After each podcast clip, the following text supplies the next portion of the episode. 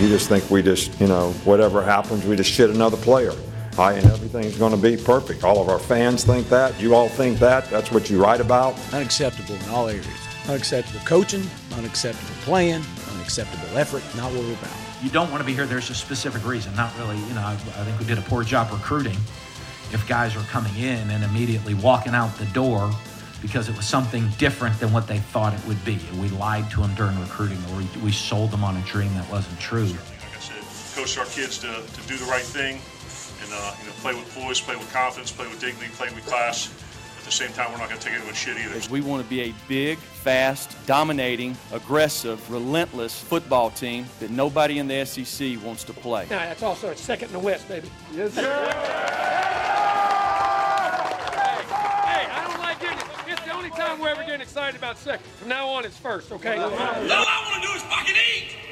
I want you to eat. I want you to eat. I want you to want this shit. Do you want it? Do you want it? Show me. But you done did it again.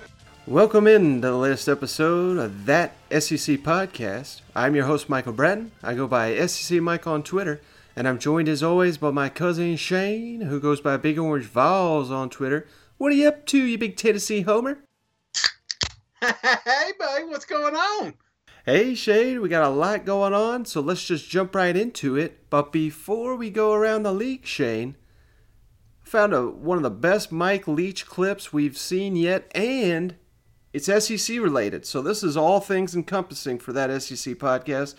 Let's jump to Mike Leach, of course, Washington State head coach, talking about the worst locker rooms he's ever seen. What's the worst visitors' locker room you've ever been to? Mississippi State. Before the game, as we're coming in, I did a whole walkthrough. Uh, my heart swelled with pride because I knew that there may never be a better visitors' locker room than this one. Every wall was concrete, the floor was concrete, the ceiling was concrete, everything was concrete. There was no furniture, there was no benches, there was no lockers. However, on the wall, there were, and I counted them, there were 37 nails. In the middle of the locker room, there are two toilets right beside each other. And there's no seats on the toilets either. And then between the two toilets is one roll of toilet paper between the two of them. The ultimate uh, touch of brilliance. All right, Shane. I mean, I mean, it, this guy's just a classic, isn't he? I love it, man. I absolutely love it. Wasn't there another coach that painted their visiting locker room pink? Yeah, I think that was uh, Iowa or something back in the. Oh, day. was it Iowa?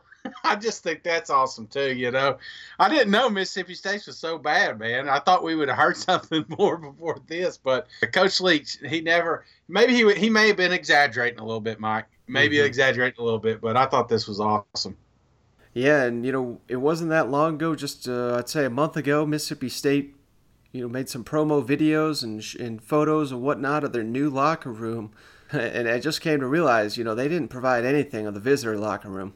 No, they didn't. So, where's that hot video, Mike? All right, Shane. Before we go around the league, I just wanted to give this uh, this guy some credit because I thought this was a really interesting stat that uh, I did not realize. Maybe people know this, but this kind of threw me for a loop when I read it here. Uh, but this comes via Ryan McCrystal, and he's at Ryan underscore McCrystal. He points out that if Alabama wins the SEC this year with Tua Tagovailoa as quarterback, Tua will be the first quarterback with back-to-back SEC titles since Florida's Danny Wuerffel back in 1996, I believe. So, I mean, that's a hell of a run there. I mean, isn't that that's a pretty wild stat, isn't it? Hell, that's an awesome stat, Mike. You know, I, I didn't know that. Um, so the last one to do this was Wuerffel, right? Yeah, and that was a hell of a long time ago. Yeah, I would think AJ McCarron. I guess he never accomplished it. Aaron Murray. I know Tennessee won back-to-back SEC titles, but of course that was Peyton Manning and Tee Martin. So it was not the same quarter. Yeah. And of course, we're talking starting quarterbacks. I'm sure there's, I'm sure there's a backup out there that's got two in a row. But um, I just, I don't know. I just thought that was kind of an interesting stat. That uh, as much as SEC nerds as we are, uh, that was totally something I was unaware of. Yeah, that's a crazy stat, man. All right, Shane. Speaking of getting crazy, you ready to go around the league? Let's do it. Now let's go around the league. We, we hadn't decided how we're going to play the guys, so and I wouldn't tell you if I did. So, you know, I don't mind you asking a question, but I don't need to answer it. No, I mean, I'll be whistling Rocky Top by the end of the week. Our play. I mean, it's just like right. I mean, just hear it over and over, and you know, like every other every third song, it'll roll through within the crowd noise that we play at practice. So you just um, you get used to it. It's, it's, a catchy tune, right? I mean, game's gonna be a street fight. This game's gonna be a street fight. I mean, some of you guys don't know who Kimbo Slice is. Hopefully, you do. Um, and you go back to it, man. This isn't a sanctioned fight. This is a street fight. I mean, this is the SEC. So, man, it's time. It's time to put on the hard hat, lunch pail. Let's get to work. All right, Shane, starting the big news here on the plains. War damn eagle. First reported by me, not really, but I said it on this podcast. I've been saying it for seems like two weeks now. Bo Nix named the starter there at Auburn. It was first officially reported by uh, Brandon Marcello, 24 7 Sports. But no surprise to listeners of this show, Bo Nix starting quarterback here at Auburn. They're turning it over to the freshman. Uh, thoughts on Bo Nix winning this starting job, Shane? Dude, I am. I, I tell you what, you nailed this. I didn't see it coming when the backup came in, got all that playing time, but you called it and you're right. And I'm honestly surprised. I'm not. I, I, I, would say I'm more surprised that Gus named a starter at this moment, probably before any of the other coaches, mm-hmm. than I am the fact that Bo is the starting quarterback. You know what I'm saying? Right. So this is awesome. So they don't have to worry about it, man. They don't have to worry about it all week. They got to get asked this question a million times. Now, Gus Malzahn was also asked about Joey Gatewood. What's his status? What's his role? Uh, he would not comment on that. So that tells me, I guess I'm somewhat of a Gus whisperer at this point, Shane. Joey Gatewood is still going to play in the opener. They'd be foolish not to play him. You know, I don't think it's going to be 50 50. I don't think it's going to be 60 40. But I think there's going to be certain situations where they're going to throw Joey Gatewood out there. And hell, if he, if he just looks, you know, I don't think he's going to look overmatched, but I think he's. Uh, he's going to be an intimidating force running the ball. So I think Gus Malzahn's smart enough to get him into the game, particularly with this, you know, this Oregon game meaning so much to their season. Uh, I would not be surprised if he gets.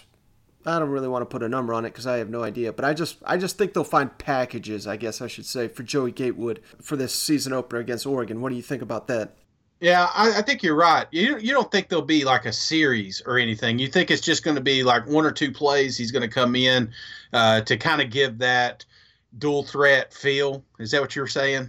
Yeah, or maybe you know near the goal line, maybe on a third and one, fourth and one, something. Just use him as a battering ram, or hell, they yeah. may. I mean, they may. They've been having a long time to think about this. There could I could see a possibility you throw them both out there and yeah. uh, you just don't know, you know, until they line up who's going to be the actual quarterback. I think that that could potentially throw Oregon for a loop too, and then, uh, but I mean, I'm just that's just pure speculation for that part. Yeah, absolutely. But I mean, the guy's a true freshman. I mean, and we've got a lot of ball games coming up, and honestly, there's a lot of them right here at the start of the season. So I, I'm not willing to close the door on Joey. I still think he has a possibility to get some playing time, mm-hmm. but I just I hope that they actually give Bo a chance, let him get through those growing pains because if they yank him and mess with his psyche right here at the start of the season, uh, it could it could get ugly down there. Now, how about this, Shane? This is kind of interesting. We usually cut to the coaches, but let's uh, Auburn brought Bo Nix out here to speak to the media. So I just want to cut to Bo Nix real quick, and then uh, we'll get back to what he had to say. Um, it, it, was just a, a, an awesome moment, and um, you honestly couldn't write it any better. Did you call your dad by the way? Yes, sir. I've talked to him. He, he was just proud of me, and uh, couldn't talk to him long because uh, had some business to take care of as far as practice and stuff. Um, but um, yes, sir. I did tell him, and um, he was very excited. What has he said about the, everything that comes with the platform? Right. Well, growing up, I mean, whether you play at Auburn or anywhere um, growing up, he was just he taught me how um, never let the moment get too big. Um, you're prepared for any any moment you step into. um, you'll only get better and better. So um, he just did a really good job of allowing me to be myself, and he um, reminded me of uh, the strengths that I had and how to use those strengths and things like that. But overall, he was just he was always there for me. He always pushed me to be a better player, and he's really helped me get to where I am today. Bo, how similar is this offense that you're at Auburn to what you ran at Pinson Valley? It's it's really similar. Obviously, the verbiage and stuff is different, um, but a while back, my dad kind of looked at Coach Malzahn's offense, and he started um, because it was so successful in 2013 and so forth. Um, he started um, kind of taking some plays from it, just like every other um, offense did uh, from the spread. And most of the time, um, each offense, they, the, if you're a spread offense, you run similar things. Uh, you may tweak it just a little bit differently, but the overall concept is um, most of the time the same. All right, Shane. So you hear it there. And let me tell you, Shane, this is pretty interesting. I saw this stat. I had no idea this either. Do you have any idea who holds the record at Auburn for the most passing yards in a season opener? Mike, just because I'm a good gambler and guesser, I'm going to say his dad. you were right on the money, Shane. Yes. Patrick Nix, I think it's I think the number is like 370 yards in a season opener and now his son has a chance to break that record. Certainly don't suggest he's going to do that in this first game ever, but I, I that just goes to show how much uh, being an Auburn quarterback's in this kid's blood, and you know this is something I saw a long time coming. So I don't know. I just thought Auburn fans would appreciate uh, hearing that from Bo Nix. This is a cool story, man. I hope this thing works out for him. All right, Shane, let's jump on down to College Station. Gig 'em Aggies. Where old Jimbo was asked about the Aggies AP poll ranking, Shane. They've dropped a spot if you want to go from the coaches poll. As meaningless as that may sound, uh, Jimbo Fisher was asked about that. I thought this was a pretty great answer. He talks about that, and then he talks about just the fact that uh, the Aggies are ranked pretty high coming into the second season. When camp started, uh, the coaches poll came out. You're number 11. At that point, you said, "Hey, I don't see that right now." Today it comes out. You're number 12 in AP. What do you see now? See, we dropped. See, I told you. I told you we already dropped. no, I mean. You know what's funny? I bet if you went around the country and asked that question, I bet nobody'd see it. Not even who's number one, number two, number three. I've been there too and say, what the heck they looking at? You know what I'm saying? But I, I mean, I see, I can see that team. We're not that team yet. You know what I'm saying? I mean, maybe we're better. I mean, I really do. I mean, I think we have good enough players. It's just a matter of how we execute and get all the details and understand each and identify the roles for the guys and make sure, as I say, the more we play with consistency, the more I'll visualize that because it's like as a coach, you know who to put in what role. And if they do something one day, and or two days, you go, boy, here we go, and all of a sudden that third day they go, where did that come from? You go, you start to trust in something and you don't. And I think that's with you sometimes. And so the more we develop consistency, maybe the more I'll see that. But you know, we, we can have a great year, and we can. How's coming out of the scrimmage health wise? And going back to the poll, what are your overall thoughts on preseason polls? I know some people like them, some people don't. Well, I mean, you got to start somewhere. I mean, eh, like I say, I'd rather start up high than I would down low.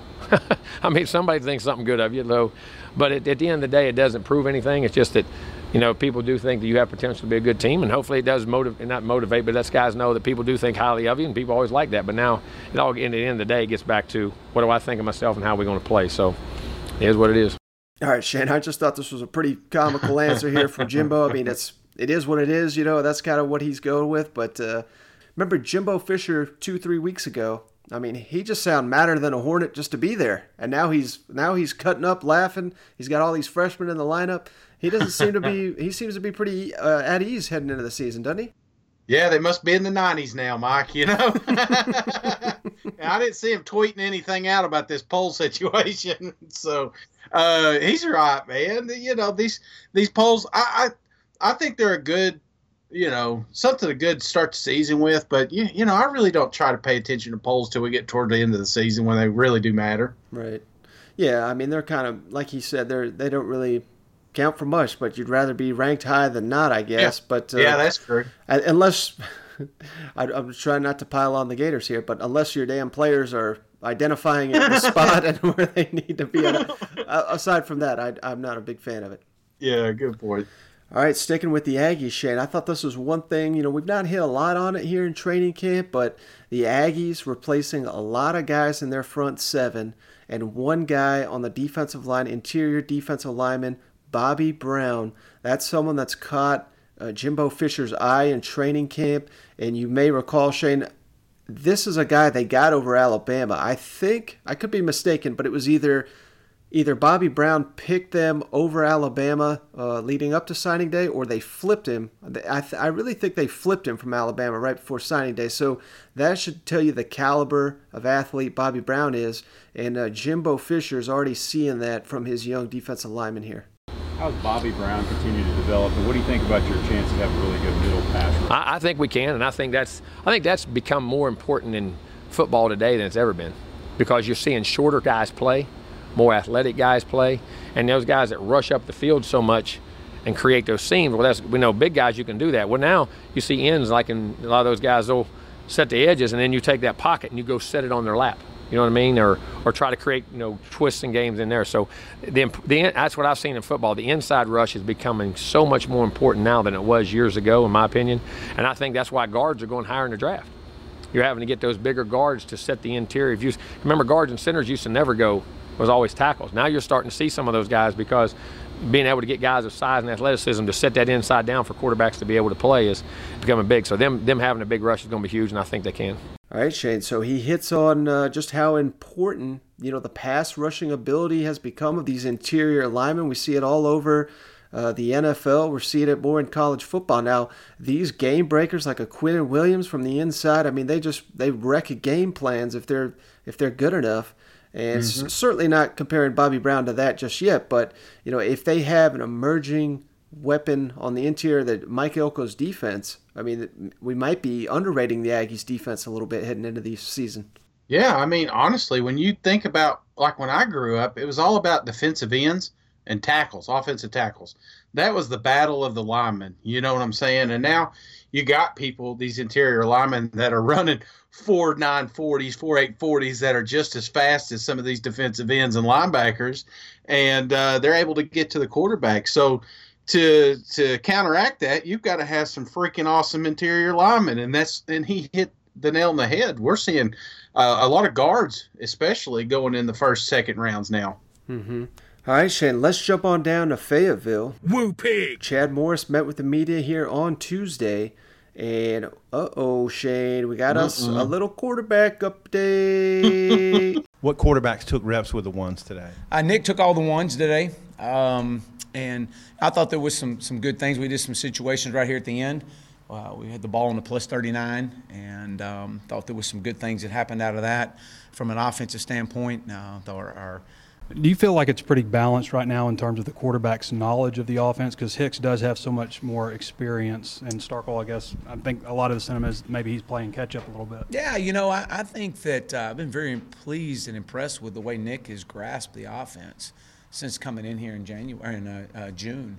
Um, I thought that may be be part of of a. Uh, um, you know, some of the may keep him back a little bit, but he's done a really good job of grasping. He's extremely intelligent.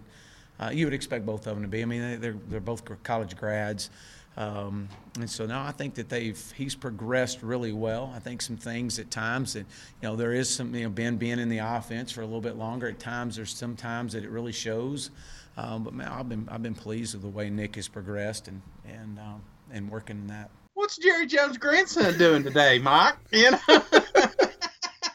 oh man, I I don't know, Shane. I I called Bo Nix I've called Nick Starkel. If I if I go two for two here, I'm I feel like I'm I'm pretty good. I should have probably should have bet on some of these if I. But how about this? This kind of a late revelation here in camp. I think everyone, uh, even you know everyone I spoke to in Arkansas heading into this thing, Ben Hicks, Ben Hicks, Ben Hicks. And I mm-hmm. said, you need to watch this kid Nick Starkel. Watching these two players, I don't even think it's I don't even think it should be that close. And uh, certainly, Chad Morris not willing to play his hand, but giving all the reps to Nick Starkel, I mean, I think that says more than words ever could. Yeah, and I'm pretty sure I called Willis in the in preseason, and I called I called KJ all summer long, baby. So uh, yeah, I, I think I'm back on track, Mike. now, how about this show? So Shane, this so this was from a different before meeting with the media, Chad Morris was at the Little Rock Quarterback Club, though. And this is, uh, the audio's not great. This is the best we could find here, so I'll try to bump it up here. But uh, Chad Morris on his quarterback play, this has got me concerned here, Shane. No, I think it could be changed. I mean, you know, we want to give a guy that gets out there and let him go, but uh, he also has to perform and get the ball in the end zone. And you know, we get out there and, and things aren't going like it needs to go, and, um, and then we, you know, you don't sign a lifetime contract. Doesn't happen. All right, Shane. So I, I may have picked Nick Starkel, but it sounds like by by the second series of the game, his ass could be on the bench based on these comments. Oh, based off what we saw last year, man. you know, Coach Morris got a short leash on these boys, so I hope he gives Starkel a better shot. I mean, Portland State. I mean, honestly, how can he mess that up? Let him stay in there, get him some games experience and reps with the ones. So, uh, I know I think they'll be all right. I just hope they stick with him. You know. Yeah, I think that's what you need to do because we all know Starkel played at A and M, but he got hurt, so he's while he's experienced he's never even been the full time starter for a full year. So this is this would be a different situation if and when he's named quarterback here at Arkansas. I mean, he's he wouldn't be like a first year starter, but it's not like he's truly that experienced either. I think he's only got about a handful of starts under his belt. So mm-hmm. I think I think it would be really important if he is their guy to stick with him, like you're saying. Uh, maybe if he struggles a little bit, you know, you maybe you turn it over to Ben Hicks, but I I don't know. I think no. if he's your guy, he's your guy. Yeah, I don't think you go from him to Ben Hicks. You know what I'm saying? Right. Like if he, if they're going to go from anyone, I think it's going to be uh, KJ. You know what I'm saying? Uh, ben Hicks is out. You know he's he had his opportunity to start the season. I could have seen it going Hicks to Starkel, but I do not see it going Starkel to Hicks because now you're just talking about a hindrance of the offense because Hicks is not mobile. I mean, he's not as mobile as the other guys. Mm-hmm. All right, Shane, let's jump on down to Nashville. Take it down. Well, Derek Mason, he gave us the latest on his quarterback competition, Shane. And while some of these teams are ready to name a starter, that ain't coming from old Derek Mason. I know you haven't announced your quarterback, obviously, but have you decided if you're actually going to publicly say you're going to you're going to take this up to kickoff and leave it in, in the team? We're going to take it up to kickoff. Like, here's the deal, man. These guys have done a, a great job. You know, I mean, both of these guys have done a great job. I mean, we're getting closer to understanding man, exactly where we need to go. I'll make a decision here in the next couple of days, and then we'll figure it out, uh, you know, like from there. But I'm not going to, uh, you know, declare who a quarterback is until we get ready to play. Both of these guys, man, have earned that, okay, man, and that's respectful, or, or, or trying to be respectful of what these guys have done on the field. What are you looking for between those two guys that will really separate the starter from the back? Man, it, it's it's about being able to handle the moments. You know, man, football is not just you know, I in a game of being able to get in the huddle and lead the huddle, man, it's about managing the game. It's about making sure, man, you can get us in the right play. Okay, like do you have enough poise to lead us, okay, man, in critical situations? Okay, man, can you can you make the right throw, get us in the right protection, okay, man, and get us first down to put the ball in the end zone? That's what I'm looking for. Coach, what sets those two guys apart right now? Right now, like I said, man, I mean, they're right, they're they're right neck and neck. I mean, you you you want me to tell you who's the starter, and really at the end of the day, I'm not telling you that. I mean, I'll tell you tell you that both these guys are working. Let's let's continue to work. All right, Shane. So, like, kind of like I said on the last podcast, I think it would uh, benefit Vanderbilt run this thing up to the Georgia game. That's exactly what they're going to do, according to Coach Mason. And he even got a little testy here. When they seemed like they were trying to, which way you leaning, Coach? He was not ready to go down that road at all, was he? No, he wasn't. He wasn't. So I thought, uh, you know, Mike, golly, you're like three and zero oh now. So let me ask you, out of these quarterbacks, since hmm. you're uh, apparently the quarterback whisperer here. Who's going to be the start? Okay, who's going to be your starting quarterback for Vanderbilt against Georgia? Mm-hmm. Now here's I, this is going to surprise some people, Shane. I've changed my mind on this one.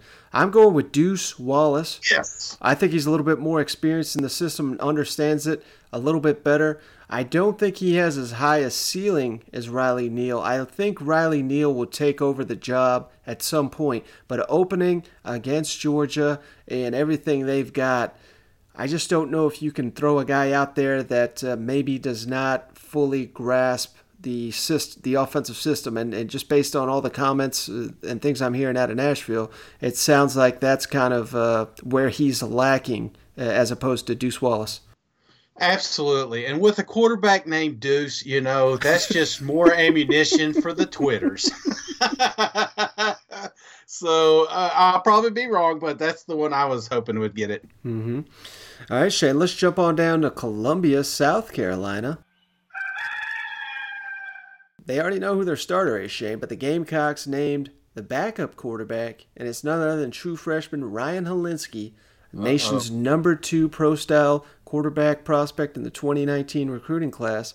Came all the way from Southern California, said no to the likes of uh, USC, Ohio State, Georgia, LSU to be a Gamecock, and he wanted out Dakereon Joyner. You know, he's a he's a touted guy as well. I thought he looked better in the spring game, but obviously that was Hilinski's first spring in Columbia, and it just sounds like uh, he's really taking control of this backup job.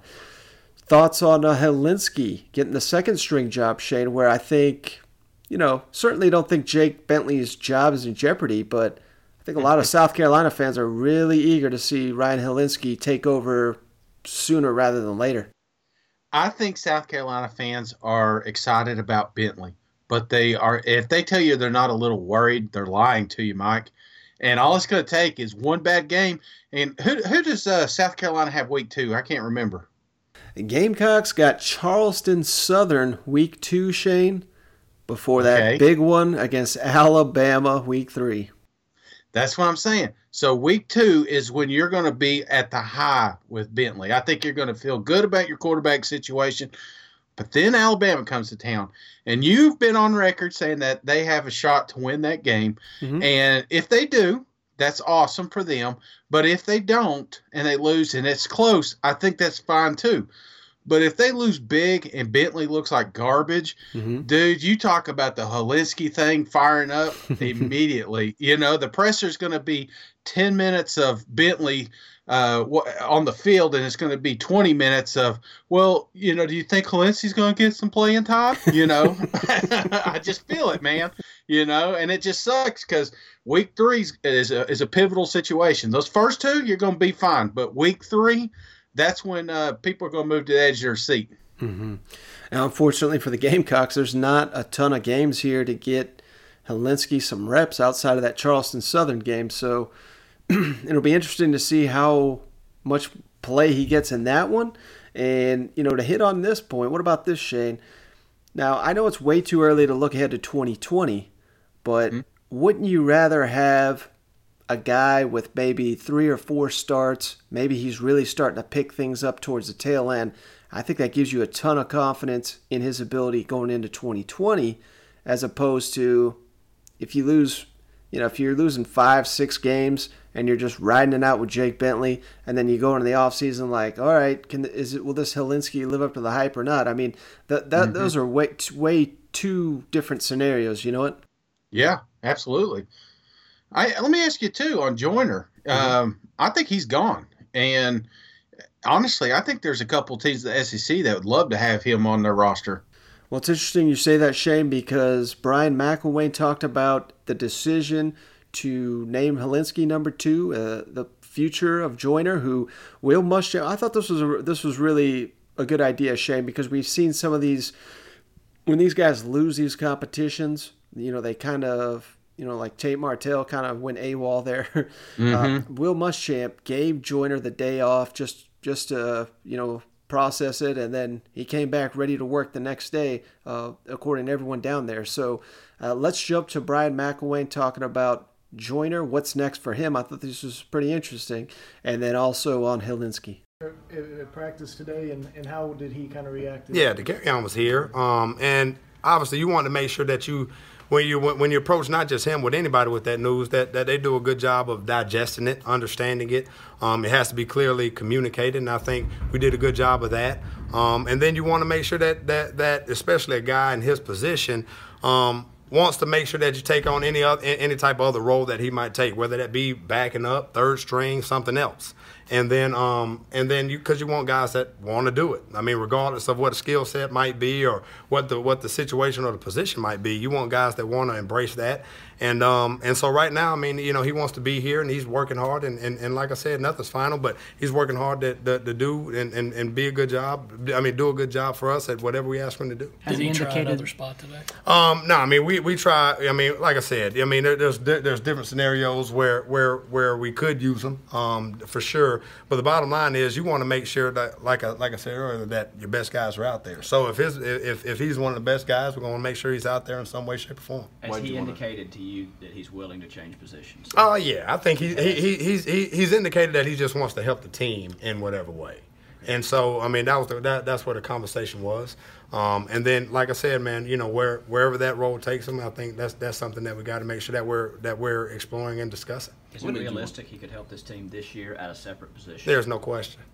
Question. What made you want to make the decision now? I guess was it just because prep starting on Thursday? Yeah, I mean, yeah, I mean, you're you're you're this far out from the game. Um, and so, I mean, right now, I mean, you know, everything we kind of leave training camp mindset behind today, and then once we get back together, then we, we got to make sure that we're game planning and getting stuff ready for the games. What did Ryan kind of show you to sort of earn that number two spot? Um, like I said, there, there, was a multitude of things. I, I can't get into kind of every little detail, uh, but Ryan's working hard and he's doing a good job of what we're asking him to do.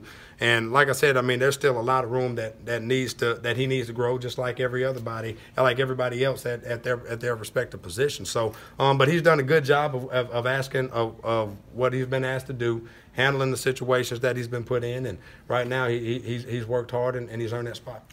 All right, Shane. So Joyner has been adamant his entire career. He wants to stick at quarterback, but this is the first time I've heard him with a willingness to potentially change a position. What are your thoughts on him? Maybe he, I don't think, I don't know, based on this, I don't think he's going to leave. Of course, you know, that could change at any moment. You just never know with this NCAA transfer portal. And you know, once you go in it, teams can contact you. Maybe there is an attractive option out there for him. I don't know, but uh, if he stays and plays another position, I think uh, that may be in his best interest if Hilinski is living up to the hype. Yeah, if if he really thinks he's got potential, but you know they're loaded at that position as well. So I, I don't think that he's going to get a lot of playing time there. So I think honestly we're going to see his name in the portal sooner than later. And, you know, this kid wants to be wanted. He wants to play and he wants to be a quarterback. He's been a quarterback, you know, the last few years. I don't know what he did in high school. You know, some of these guys didn't play quarterback till the end, but I'm assuming he he's been a quarterback his whole life. Why would he want to switch just because somebody on the team's slightly better? It's kind of like he's sitting on a team right now where he sees Feaster that just rolled in, mm-hmm. a running back from Clemson that got beat out. So maybe in his mind, he's thinking the same thing like, okay, I, I, I, got beat out, but there's other opportunities for me out there to showcase what I can do uh, as a quarterback.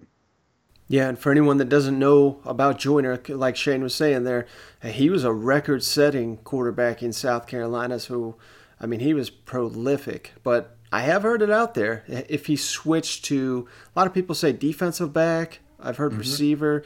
Uh, I've heard Tom Luginbill of ESPN says he's got a future in the NFL if he switches to defensive back. So, I mean, mm this is an incredible athlete, but maybe, like you said, there's been plenty of guys that been told they can't play quarterback and then, you know, at their first stop go somewhere else and, and do it extremely well. So, I. I, I, I hope he stays at South Carolina and, and finds a role for the team this year, but we'll just, I guess we'll just have to wait and see on that one. That's right. Dak Prescott should be a tight end right now, Mike. You know? exactly. All right, Shane, let's jump on down to Lexington. Where Mark Stoops updated us on uh, Kentucky. And the two things here stood out to me in his latest media availability, Shane. Lynn Bowden, the receiver, their best receiver, he's currently their number three quarterback with uh, Nik Scalzo going down. And then he also had comments here on his secondary that we know, of course, replacing every starter. And they've suffered some injuries uh, this offseason, so I don't know. It's a very inexperienced unit. Good shape. Lynn Bowden uh, QB three? Uh, maybe you guys probably saw him out there taking a few snaps today at quarterback, and he could do a lot of things. So uh, we'll continue to fool around from there. Mark, how do you feel about your secondary right now? Um, inconsistent. You know, not as consistent as I'd like to be. Um, you know, sometimes guys don't know what they don't know, you know, and they just, uh, um, and we're trying to head that off as much as possible. Generally, you know, we all learn from mistakes and uh, trying to get them to head those mistakes off before they happen. And, and uh, at times I'm seeing, you know, them really over communicate and play with a great sense of urgency, and then other times I'm seeing a little bit of a lapse in that. So. All right, Shane. So it's kind of what you expect, I guess, from a new secondary. You know, you're making mistakes here or there, but you know you can afford to put players out on the field that are going to make a mistake in the front seven. You do that in the back seven. The other team's in the end zone. So, uh, what are your thoughts on Mark Stoops and his comments here on his new look secondary? Well, first off, on Bowden, I think he, when you listened to him, it almost sounded like he was surprised, like who saw him, you know, like this may be in a super secret package they were going to use later. And now the whole nation knows that Bowden's going to be back at Wildcat at some point this season. So, uh, but as far as the secondary, he's right, man. I mean, it scares me when you have young pieces back there because all it takes is one mistake. You know, you make a mistake at uh, as a defensive lineman, you've got linebackers in the secondary to clean up your mess. But if you make it up, if you make a mistake back there, there's nobody behind you. That's six points. So, um, yeah, I, I'm still a little worried about about that situation, but you know that hopefully if couple of games they can start jailing and and uh, learning. I mean, we've talked a little bit about Kentucky being a developmental school, so I think the fundamentals they'll be safe there. I think they'll, you know, but we're we're gonna see. We're gonna find out soon, man. Yeah, I'm just uh, you know not. It's nothing too bad what he said had to say there. I just was was feeling like there were still some questions there, and hell, Shane, we're a week away from from game time, so that's obviously not what you want to hear. Uh, stick, no. Sticking with Kentucky, Shane, want to get your thoughts in particular on this. I know we don't talk a bunch of recruiting here, but I think this is pretty big news considering it's uh, Kentucky reaching into the state of Tennessee, beating out the Vols for a defensive lineman, Trayvon Rybka from uh, Dickson, which is near where I live here in Nashville. And this is the second time Kentucky's beat out Tennessee for a defensive line recruit, and just in this class. And we know that's a that's a big position of need for Tennessee. They beat him out for uh, five-star lineman Justin Rogers. Any concern there, Shane, that uh, Kentucky? I mean, I don't know that it's any negative on Tennessee. That's kind of how I read it. I read it more as these kids are buying into Kentucky. They got new facilities up there. They just won 10 games. Mm-hmm. Just just seems like it's kind of a new era for Kentucky. I wanted to get your thoughts on that, or if uh, if you're freaking out a little bit here. Huh, not freaking out so much, but you know, the, that's an area that's hit or miss in Nashville. You know, mm-hmm. uh, the Brentwood area, things like that. You, there's always talent out there, and it sometimes it feels like we miss it. You know, uh, you know, I give neutral site games a hard time. If we were to do neutral site games, it would be awesome if we would do it in Nashville. You know what I'm saying? Just kind of incorporate that area into, you know, a lot of people out in Nashville don't look at the University of Tennessee as their school. They maybe they don't have a spot, but if we can get more, I don't know, more out there, and and I'm sure coach is doing a hell of a job recruiting out there. I'm sure he, you know he did everything he could to land this guy, and it's still not over. It's not like he signed letter of intent today, but you know, it just feels like that's an area that we need to get more involved with because there is a lot of talent coming out of Nashville. Mm-hmm. All right, Shay. So we were talking about the Vols there. Let's jump on down to Rocky Top. There at Tennessee, Shane, there was a surprise on the practice field because Garland, the guy that uh, right before training camp started, entered his name into the NCAA transfer portal, and Pruitt certainly did not close the door on him returning. Just said, "Man, that's that's life in the portal, man. You can you can still come back." Is essentially what he said. And then here we go, three weeks later and Garland made his first appearance on the practice field. And I think that's, uh, you know, certainly a lot of Tennessee fans were like, well, who cares? He, you know, he wasn't that, that good when he left into the portal. But since that time, I mean, Emmit Gooden's gone down. Aubrey Solomon, we have no idea his status. I, I'm certainly not suggesting that Garland's uh, an all SEC player, but I think Tennessee could use all the depth they can get on that defensive line. And uh, I think you got to give credit to Pruitt to, uh, you know, not burning any bridges when this guy wanted to explore his options. Absolutely. Sometimes the hardest people to recruit are the people that are on your team, you know. Mm-hmm. And yeah, I, am pretty sure the injuries and uh, the news is helping his cause to stick around. But here we got a guy that knows the playbook, knows the system, that's going to be able to step in. Yeah, did he miss some? Maybe he missed some practices. I don't know. But you know, like you said, it's added depth, and it's a depth at a position we need it. So I'm glad he stuck around, man. Yeah. So, so people, you know, the portal gets a bad reputation, I guess, just because it's so public. But what what I really like about it, and it, you know, I may be reading too much into this situation, but I'll tell you what I think happened here is Garland probably put his name in there, and then schools like FAU and FIU and all this were like, "Hey, come on down," and he's like. Well, why in the hell would I leave Tennessee for these schools? you know, so you it lets you know what what the interest is in your services, and uh, mm-hmm. and then when you when you take a cold hard look at it yourself, would you rather go to a school like that and get developed by who knows who the coaches are down there, or would you yeah. rather stay in the SEC and get recruited by coaches that uh, you know he may not have a shot at the NFL, but hell, if he does, these coaches are the ones that'll get him there. not to mention facilities, man. Tennessee's got amazing facility, amazing coaches, amazing everything, mm-hmm. nutritionists. You know, some of these schools that probably wanted him had none of that, you know, probably don't have near the budget University of Tennessee has. So, um, you know, all it takes is one of these coaches that, that have been at one of these smaller schools to put, you know, whisper in his ear and let him know what's out there. Okay, yeah, you're looking at this school, but let me tell you, let me remind you why you're at the University of Tennessee, it's not like this everywhere. Mm-hmm. Now, the only other thing here I wanted to add about uh, Jeremy Pruitt's presser, Shane, I thought this was pretty pretty funny. He was asked about uh, Brian Niedermeyer, who, of course, was named Recruiter of the Year by 24 7 Sports. Is a guy that helped uh, the Vols land players like uh, Crouch, uh, Sean Brown, the tight end, Henry mm-hmm. uh, To'oto'o, and a few others. I mean, this is a big time recruiter here for Tennessee. Pruitt was asked what makes Niedermeyer such a good recruiter, and this is uh, the most perfect uh, Jeremy Pruitt answer ever. So valuable Well, I, I think number one, he's, he's young. Um, he's not married. Um, so what else does he have to do? It's not like he's got a wife to go home to or any kids to go home to. So what does he do? He recruits. He recruits all the time.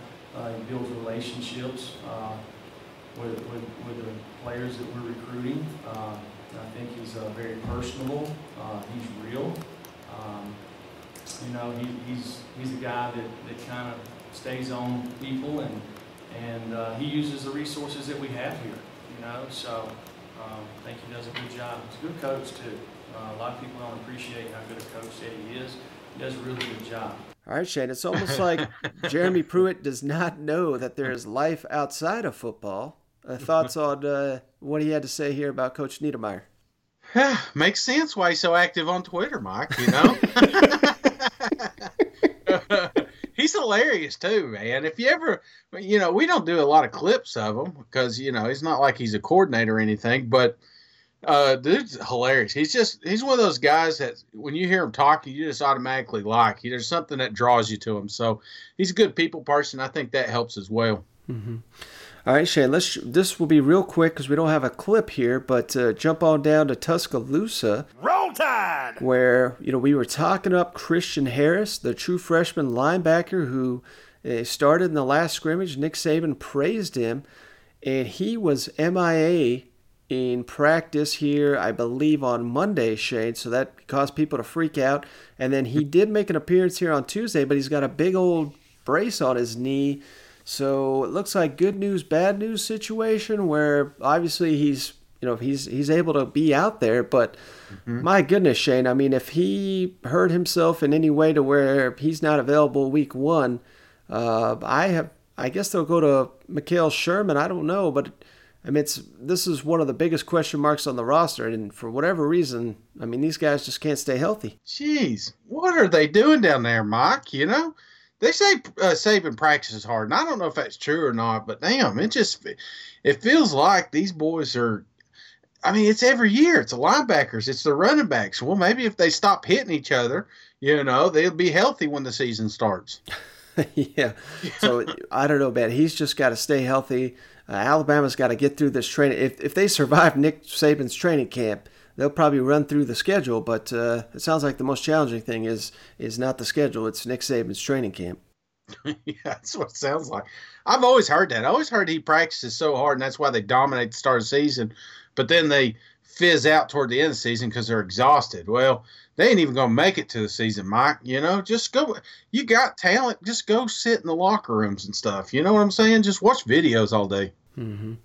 All right, Shane. We did it last episode. We're gonna do it again. We got some Florida, Miami content, and this time we got an even newer intro. I understand the responsibility of what it is. I understand the pride of what it takes to represent the University of Florida, the pride of what it is to have that Gators helmet and put that on. I'll make sure every single player that does wear that helmet, that does put on that uniform, understands the pride and the responsibility they have what that stands for now and what it has been built throughout the years, and the responsibility they have to carry on that tradition.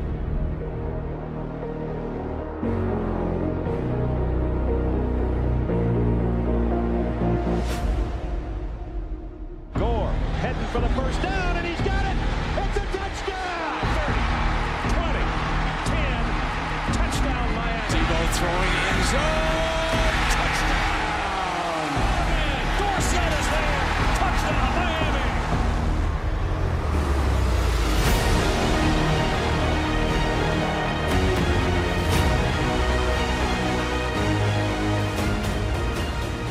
right, Shane. So ready for this? Nice.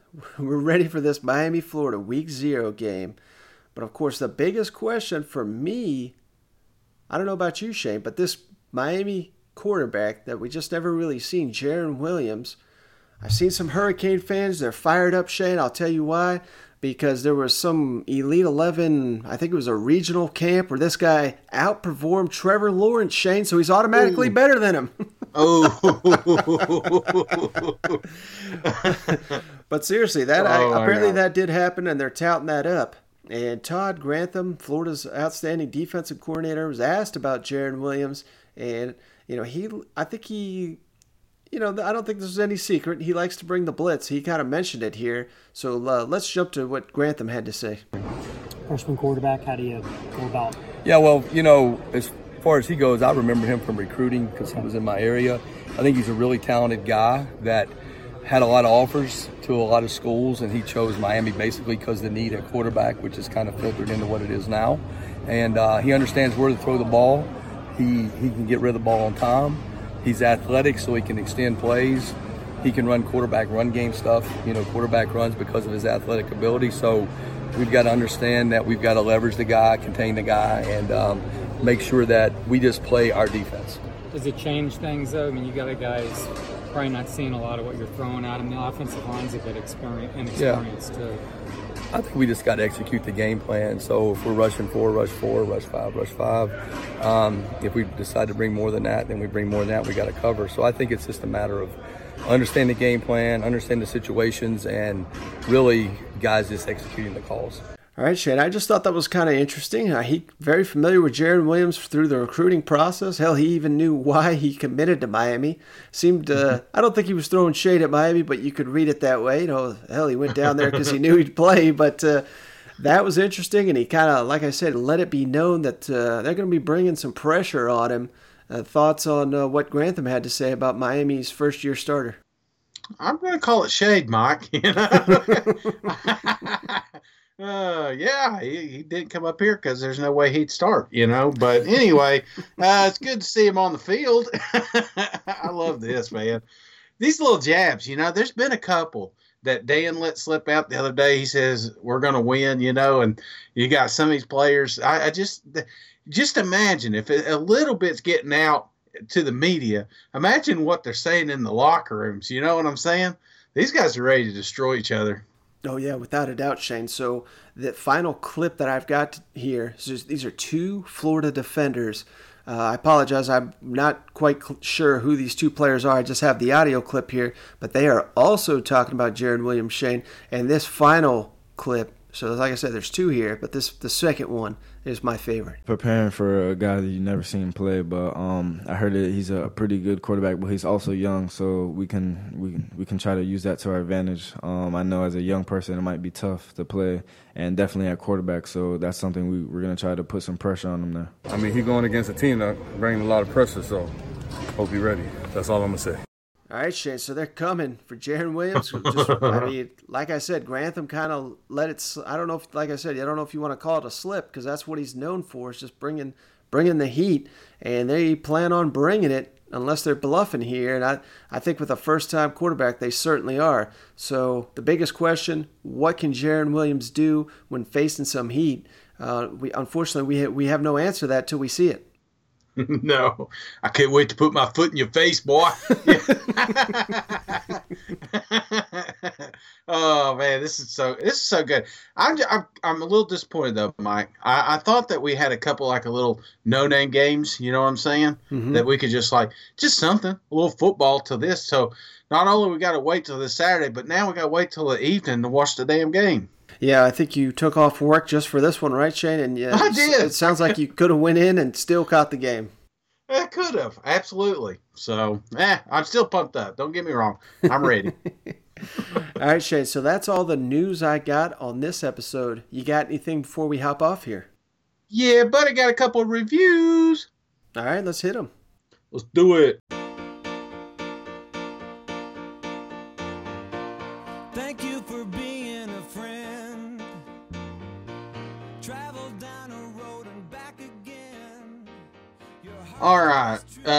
Honestly, we got a couple of ghost reviews, so I appreciate whoever left those, uh, man or a woman.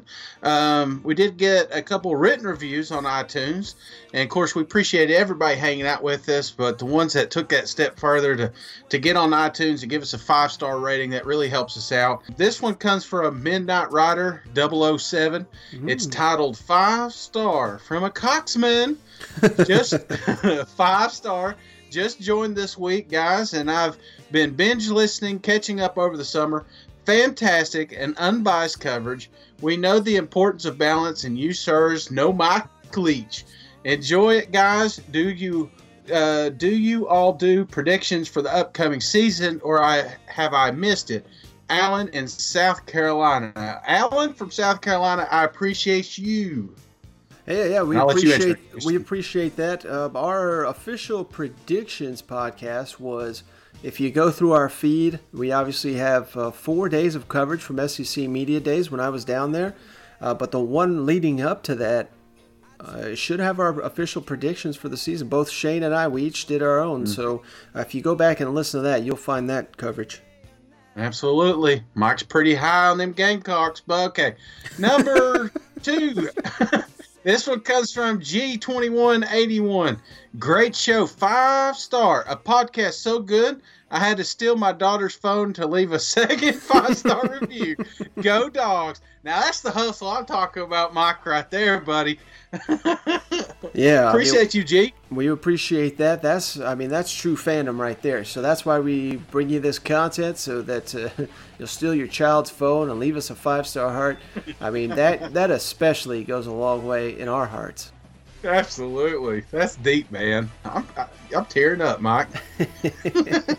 All right, Shane, I think that'll do it for this one. Uh, thank you for joining me as always. Thank you, everyone, for tuning in. We'll catch you on the next one. All right. See you guys. Go Vols.